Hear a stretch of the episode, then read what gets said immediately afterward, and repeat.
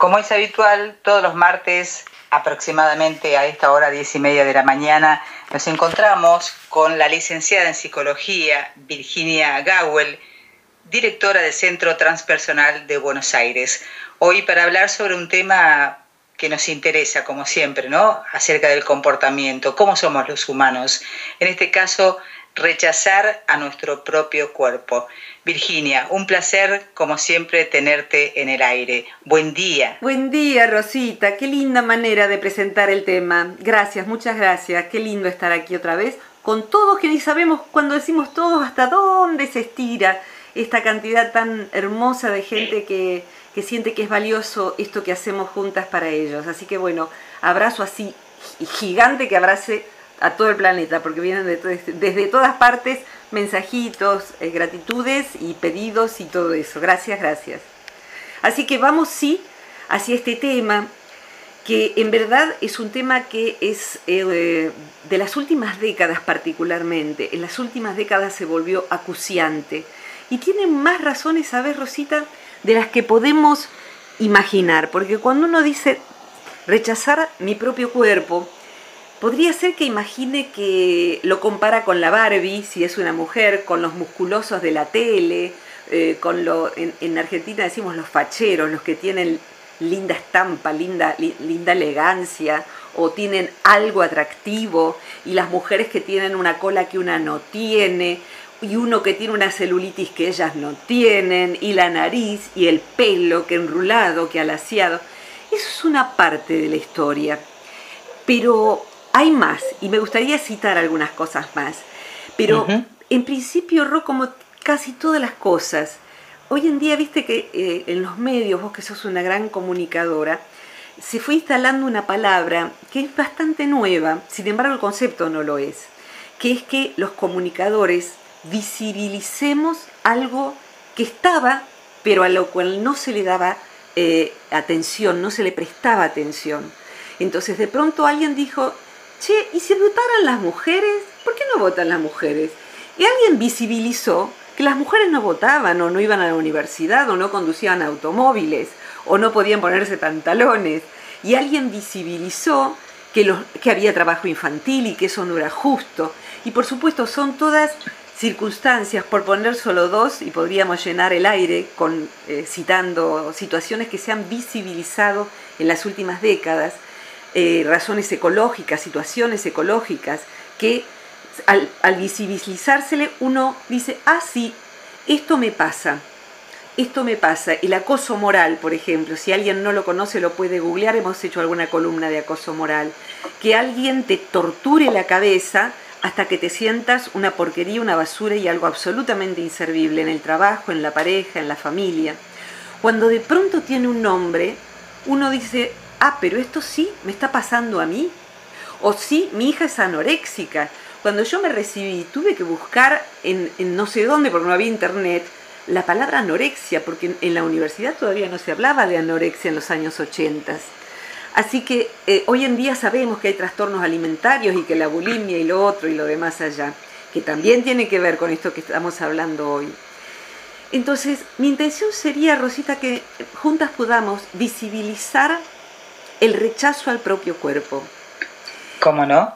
Y gracias. Y mientras me lavaba las manos porque vengo de la calle y de hacer trámites y de levantar un perro, un galgo que alguien tiró porque se ha visibilizado que existían las carreras de galgos, entonces salí galgos tirados por todas partes porque ya no generan dinero. Eh, entonces, bueno, me cargué un galgo en el auto y, y fui hasta un refugio donde voy a llevando mis mis perros eh, y bueno, voy tratando de hacer algo por ellos y cada uno hace lo que puede. Pero eso también se visibilizó, los derechos del animal. Pero bueno, me lavé las manos de todo lo que había tocado, incluido el pobre galgo, que seguramente era lo más santo que toqué, porque después de los animales hay pocas cosas que sean santas en trámites. Y trataba de sacarme una cosa que se me había, pegado en un dedo, y pensé esto, Ro, ¿Cómo simbolizaría el rechazo al propio cuerpo? Eh, y me viene una imagen por ahí que todos hemos vivido, todos creo que hemos comprado algún adhesivo, algún adhesivo de contacto o esos eh, eh, famosos de la gotita para pegar alguna perillita de alguna cosa, un jarrito que se rompió. creo que por nuestras manos alguna vez pasó alguna de esos pegamentos. Eh, por tus manos también supongo, Ron. Sí. Vos tenés las uñas tan cuidadas, a mí me cuesta mucho más que a vos, vos lo sabés. Pero sí me pongo mucha crema, hidrato a mis manos, me gusta hacer jardín. Entonces, de pronto uso alguna de esas cosas y siempre por cuidado que uno ponga, se le pega. Y el cuerpo solo, uno dice, bueno, después cuando, cuando me bañe me paso la piedra pómez o después eh, eh, se, se va a ir solo. Yo llegué a sacarme un pedazo de piel tratando de quitarme uno de esos pegamentos. ¿Por qué lo cito? Porque uno mismo no se lo aguanta. Entonces cuando se distrae, las uñas van a, rechaza eso. Tra- trata de sacar la uña sola mientras prestamos atención a otra cosa. Ahí está el cuerpo tratando de sacar esa cosa extraña. Eso mismo es la metáfora de lo que acontece internamente cuando rechazamos a nuestro cuerpo. Hay una energía puesta todo el día y en la noche también, porque involucra los sue- sueños, en ojalá pudiéramos sacarnos de encima esa celulitis que según la publicidad no debiéramos tener. Entonces nos ponemos los pareos para ir a la playa y después otra cosa para que, para que tape las lolas, las, las boobies, eh, los senos, las tetas, eh, y otra cosa para que tape las arrugas del cuello, y, etcétera. Y los señores usan guayaberas para que no se les note la panza. Y entonces rechazar, rechazar eh, partes del cuerpo o todo el cuerpo, es como si ese esfuerzo por sacarnos el pegamento de las manos fuese el mismo todo el día por aquella parte del cuerpo que rechazamos. Y a veces, ¿sabes, Rosita? Lo que rechazamos en el cuerpo puede ser algo que socialmente no habría que tener, una nariz así, un pelo así, unos ojos así, que no están de moda, ¿viste? Entonces, Claro. odiamos tener esos ojos o ese pelo, entonces le metemos de todo tipo de químicos. O, pero otras veces no son imperativos sociales. Hay veces en que cuando alguien se mira al espejo, Ro, lo que ve es el paso del tiempo.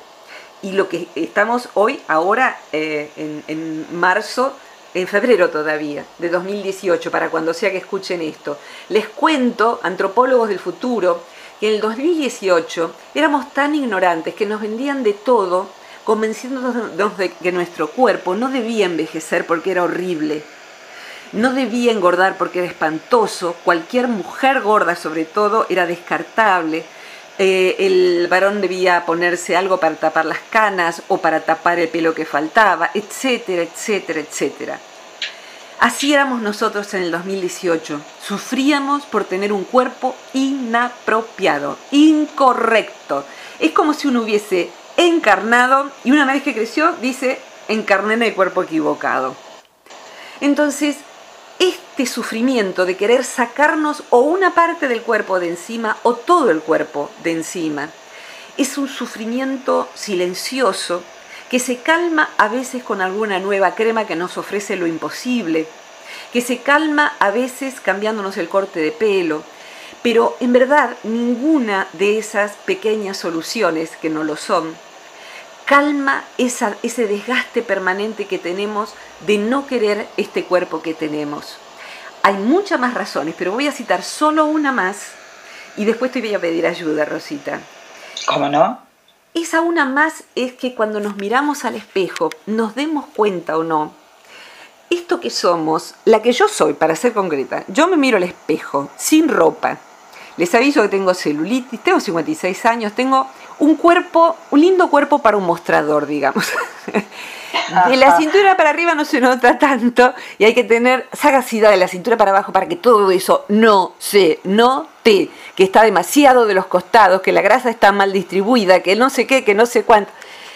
Y en verdad, eh, también tengo que decir que mi, mi solución a todo eso ha sido, hace muchos años ya, ir a un baño nudi- nudista en Esalen, en el sur de California, a donde fui con malla, por supuesto, y como todos estaban desnudos, me sentí tan sonsa con una malla que me la saqué.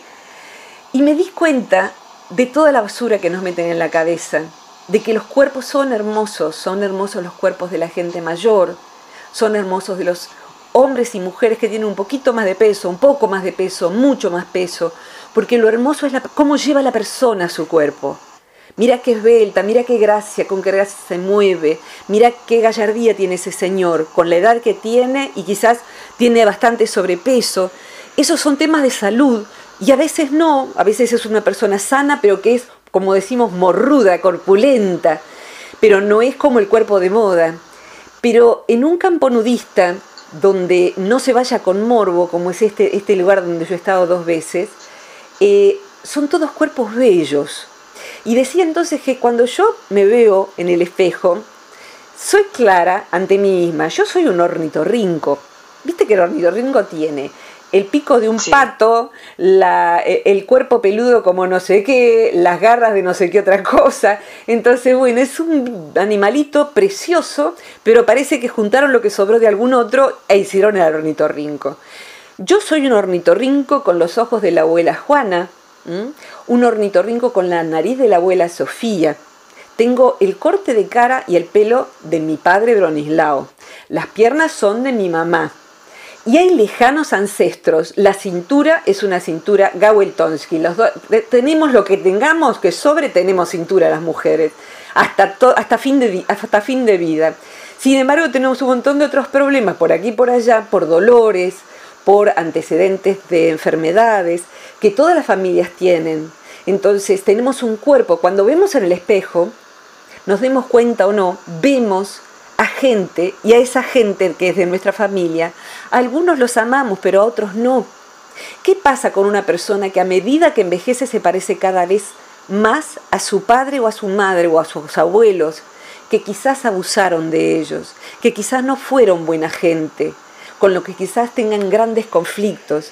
¿Qué pasa cuando empezamos a vernos como ellos en el espejo y odiamos eso que vemos y por ende luego todo el día estamos tratando de sacarnos del cuerpo de encima, pero sucede que eso va a pasar solamente una vez y no va a pasar en ningún lugar que nos lo arregle.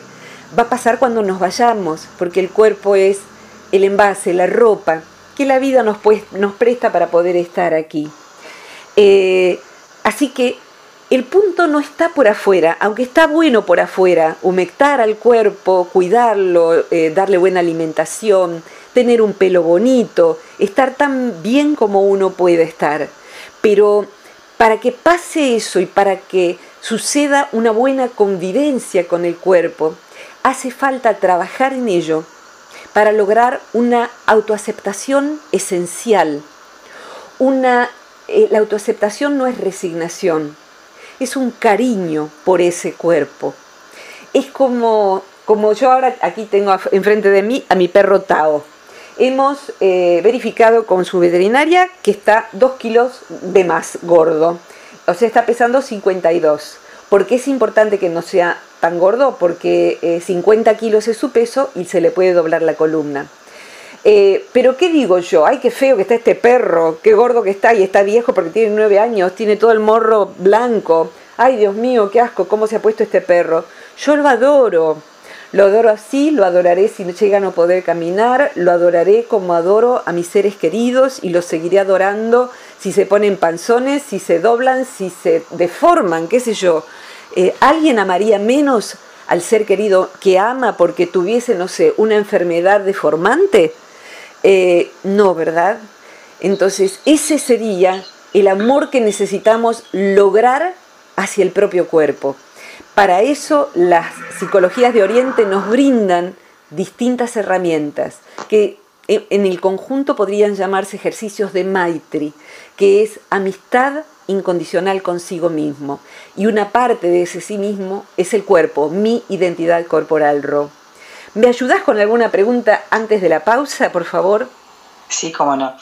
Eh, pensaba en, eh, o sea, en lo que uno no acepta de su cuerpo y vos hablas en un momento de la obesidad, pero una cosa es eh, unos kilos de más y, bueno, puntualmente, ¿no es cierto?, haciendo alusión al tema del peso, y otra es tener un exceso exceso de peso es una cuestión muy distinta, o sea que no pasaría por ahí solamente.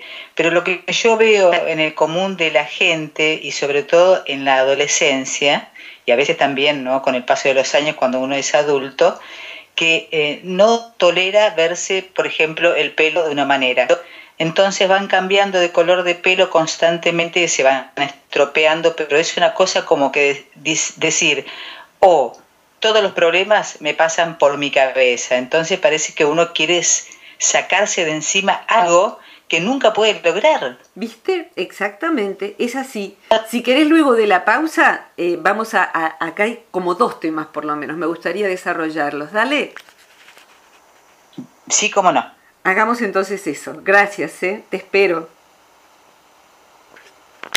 Estamos nuevamente con Virginia Gowell, licenciada en psicología, hablando de este tema, rechazar nuestro propio cuerpo. Eh, en, gracias, Rosita. En relación a lo que recién quedó pendiente, em, lo que yo encontré algo maravilloso acerca del sobrepeso, acerca, básicamente el tema del sobrepeso, ¿no? El sobrepeso tiene detrás algo eh, que tiene que ver con un montón de enfermedades potenciales o ya activadas. Eh, y en general eh, para todo esto, inclusive esto de la peluquería que decías, y que le pasa también a los varones, ¿eh? hoy en día le pasa también a los varones, que a lo mejor el tiempo que gastamos en la peluquería, que gastan las mujeres, la verdad yo no voy jamás a la peluquería, me corto el pelo yo frente al espejo, me lo corta mi mamá que fue peluquera, pero básicamente yo hago todo lo que hay que hacer en mi cuerpo, disculpen eh, mi, mi pelo, disculpen las peluqueras, pero no aguanto estar en una peluquería, parezco Neruda, que decía, el, olor de las peluquerías me hace llorar a gritos, decía él en un poema. Em, en verdad, eh, para todo esto que vos decís, inclusive el gimnasio y tener la cola dura y tener esto y las lolas, e inclusive someterse a cosas peligrosas para tener siliconas en el trasero o en la delantera. Eh, y verdaderamente hay veces en que alguien se juega la vida por eso. Eh, a veces se juega su presupuesto por eso y a veces se juega su sentido común, como algunos papás que le regalan en la fiesta de 15 a su niña hacerles unas tetas más grandes. Dios mío, ¿no? ¿Qué habrá en esa cabeza de papá? En ese cuerpo donde todavía falta un montón para desarrollarle, tocar esas zonas tan, tan preciosas, ¿no? En un cuerpo que está siendo. En verdad, todo eso es energía barra vida esa energía barra vida, barra tiempo, barra dinero, si en vez de gastarlo en aras de lo estético, de lo aceptable sociográficamente, no creo que inventé una palabra, sociológicamente, en nuestro entorno, en la aceptación que los demás tengan de nosotros, en la supuesta aceptación que tengamos de nosotros, lo cambiamos por transformar la manera en que vivimos. Anteayer estuve con una persona que tiene problemas de salud, que no es mi paciente porque yo ya no hago práctica clínica, hago solamente docencia. Eh, y lo que procuré fue averiguar cómo vivía, cómo comía, y sí fuimos a emociones que estaban en un síntoma de una zona del cuerpo que esta persona tenía. Y fuimos a parar a la alimentación. Entonces yo le contaba cómo es mi alimentación y yo sigo una línea de alimentación, soy vegana por principios, eh, imperfecta vegana, que viene de treinta y pico de años de no comer carne, soy una vegetariana que fue haciéndose vegana, el, que quiere después busca en el diccionario que es vegano o en, la, Wikipedia, em, pero sobre todo ir aprendiendo qué necesitaba el cuerpo. Entonces yo desayuno con frutas, utilizo distintos aceites, le mostraba a la persona, Utilizo algunos recursos para alcalinizar la sangre, porque eso hace que el cuerpo esté menos predispuesto, por ejemplo, al cáncer, aunque haya antecedentes familiares. Conozco sobradas personas que se han curado de enfermedades muy difíciles, incluida una diabetes insulino dependiente. El caso de un alumno que a los 50 años decidió ser crudivegano, comer solamente alimentos crudos. Y, eh, es una persona totalmente sana que dejó la insulina y dejó de pesar 150 kilos para tener el peso normal de un hombre joven de un metro noventa. Entonces, eh, no nos enseñan la alimentación que debiéramos tener y que debiera ser desde niños. Entonces, ponemos mucho tiempo y energía en instruirnos cómo bajar la cola, cómo subirle esto y lo otro. Eh, y mucho dinero en la peluquería y todo lo demás. Y en verdad la instrucción está allí nomás. Inclusive Netflix tiene muy interesantes documentales acerca de cómo nos han vendido las harinas, los realzadores del sabor, etcétera, etcétera, etcétera. O sea, eh, el problema de peso no es un problema de peso, es un problema de estilo de vida, de manera de vivir. Y la verdad es que cuando una persona empieza a hacer cambios en eso, empieza a querer a su cuerpo también. Ya no camina para que su cuerpo esté esbelto y la cola dura. Camina para llegar a tener una vida más ágil, más liviana, para sentirse bien porque se levanta rápido del suelo y no porque no le sobra de la, de la cola para acá y para allá. Empieza a sentirse bien porque tiene bien su sistema digestivo. ¿Y por qué? Porque desayuna frutas, se hace un licuadito agregándole un poquito de aceite de sésamo, le dio bien la densitometría porque aún sin comer lácteos tiene muy bien eh, el calcio y justamente quizá porque no come lácteos, se ha ido informando de otras cosas y empieza a mirar al espejo a ese hermano cuerpo. ¿Sabes? San Francisco de Asís, así como decía hermano sol, hermana luna, hermana muerte, decía él, hermano cuerpo, yo no soy mi cuerpo. Cuando mi cuerpo muera, yo seguiré viaje. Mi cuerpo va a morir. Y yo le voy a decir adiós y le voy a dar las gracias por haber sido la nave que me permitió habitar este precioso planeta llamado Tierra. Como le doy gracias a mi madre por haberle dado forma en su panza, a mi padre por haber puesto su parte. Pero este cuerpo, que ha dolido muchísimo, por la fibromialgia y por tantas otras cosas. Este cuerpo que tiene un carnet de discapacidad porque tengo una prótesis en un pie por un accidente. Este cuerpo que ha visto todos los infiernos por todos los dolores. Sigue siendo un cuerpo que cuando lo miro al espejo lo bendigo.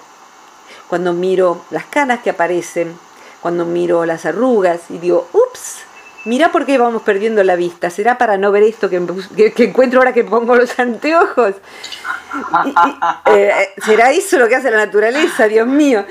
Pero verdaderamente miro en ese cuerpo y sí veo a mis abuelas, veo a mi madre, veo a mi abuelo que no quise, veo, ahí está. Pero ese cuerpo es único, no solo mi huella dactilar. Y ese cuerpo, esos brazos han abrazado tanto. Digo mis brazos como los tuyos, como los de cualquiera. Cualquiera ahora, si puede, mírese las manos. Esas manos han acariciado tanto, han trabajado tanto, han escrito, han dibujado, han plantado plantas, han tomado flores, han cambiado paños frescos a gente que tenía fiebre, han criado, han amasado. Entonces, ¿cómo no amar a esta maravilla? ¿Cómo no amar? Eh, mira, en un retiro, en el retiro último que di en Sierra de los Padres, eh, justamente sucedió un largo hecho por el cual, después de una caminata, yo mencioné un poema de Whitman eh, que, asombrándose del cuerpo, que por más que uno lo arregle, nunca llega a ser tan perfecto, y habla de los tendones, que eh, humilla cualquier ingeniería, los tendones, los músculos, la organización del cuerpo. Entonces dice, un ratón es milagro suficiente para convertir a millones de infieles, dice Walt Whitman. Y luego de que yo cito esto en el retiro, alguien grita, un ratón, pero no con susto. Había un ratón en el suelo y ese ratón no estaba bien. Se ve que lo había agarrado un perro. Entonces yo busqué mi chalina de color claro, se la tiré para ver si corría, no corría. Entonces lo envolví y se dejó tomar, se entregó a mí y a otra persona, a Melisa, y como era manso, lo acariciamos y lo acompañamos a morir. Y era un cuerpo tan bello, ese ratón del cual cualquiera huiría, porque estamos acostumbrados a eso. Era bello, tenía unas orejitas perfectas, una piel suave. Entonces, ¿cómo no amar? Diría yo ahora, si salimos de la ignorancia, ¿cómo no amar al cuerpo? Si no lo amamos es porque no hemos aprendido, pero siempre podemos autoeducarnos para eso. En Oriente es inconcebible que no amemos a nuestro cuerpo. Es necesario amarnos, porque ese, ese cuerpo es parte de lo divino, no es la materia algo grosero y, y, lo que lo habita lo divino. El cuerpo también es sagrado, el cuerpo también es algo divino. Cuando yo me despedí de mi padre porque había muerto, llegué cuando ya había muerto, yo pensé que iba a haber un cuerpo que no era importante porque él no era el cuerpo, pero vi el cuerpo de él y dije, esas manos son las que me dieron de comer, esos pies estuvieron frente a una máquina como metalúrgico para que nosotros pudiéramos estudiar. Y ese rostro tan enojado y tan tierno y tan emocionado es el rostro que yo amé y detrás está lo invisible que ya no está ahí dentro. Pero el rostro también es de profundo respeto y merece ese cuidado, pero lo merece en vida y de parte de nosotros mismos, Rosita. Podemos trabajar para eso y me pareció muy importante ofrecer esta columna para que el que pueda necesitarlo. Hay que cambiar la cabeza y hay que cambiar el corazón hasta sentir compasión y amor por el propio cuerpo y aprender a cuidarlo como cuidamos a lo más querido, a lo más querido. Así que esto, Rosita, es más o menos lo que hoy quería compartir. Sí, siempre que hablamos del cuerpo, uno eh, no, puede dejar de reflexionar que es, lo más sagrado que tiene cada persona, porque es lo que te permite eh, trasladarte de aquí para allá, es lo que te permite realizar diferentes tareas, es lo que te permite ganarte el sustento diario, es todo. Y no, no entiendo cómo puede ser que uno no ame su cuerpo. Es, es, como loco, ¿no? Pero en la mayoría de las personas pasa, o sea, nos pasa a todos, no, no solamente me, puede llegar a pasar a mí, que con el tiempo aprendí, después de haber seguramente eh, sufrido muchas situaciones, que incluso hasta lo que antes no se conocía y que hoy se conoce como bullying, que te, que te gasten porque sos morocho o que te gasten porque sos rubio o lo que fuere, o porque tenés dientes grandes o porque tenés boca grande, siempre había alguien que te hacía sentir peor de lo que uno se sentía, entonces terminabas peleándote con, con tu cuerpo. Exactamente, y es curioso, ¿no? Eh, las personas, eh, es muy conocido el hecho de que muchas modelos se detestan, porque son modelos, son, diríamos, perfectas para el estándar, y sin embargo odian ese cuerpo que ven, porque igual no es lo suficientemente X. Eh, entonces, ¿por dónde pasa la cosa, Ro? La psicología transpersonal lo que nos dice es contundente. Vivimos en estado de hipnosis colectiva. Y eso que llamamos vigilia es un trance consensual. ¿Qué quiere decir eso? Que convenimos, consensuamos entre todos que ser bonita es ser de esta manera, que además, aún en esta misma época, en otro país, alguien que en cierta cultura es bonita es espantoso eh, y viceversa. Entonces nos han hipnotizado para odiar al cuerpo, nos han hipnotizado para detestar nuestros rasgos, nuestros rasgos interiores también. ¿Qué es una persona por ende? Y como síntesis, una persona exitosa verdaderamente, una persona que puede ejercer algo que es capaz de ser construido por la propia persona es alguien que ha logrado una amistad incondicional consigo mismo. A eso en Oriente se le llama Maitri. Y en Occidente empezamos a darnos cuenta de que si no vamos hacia eso, estamos perdidos.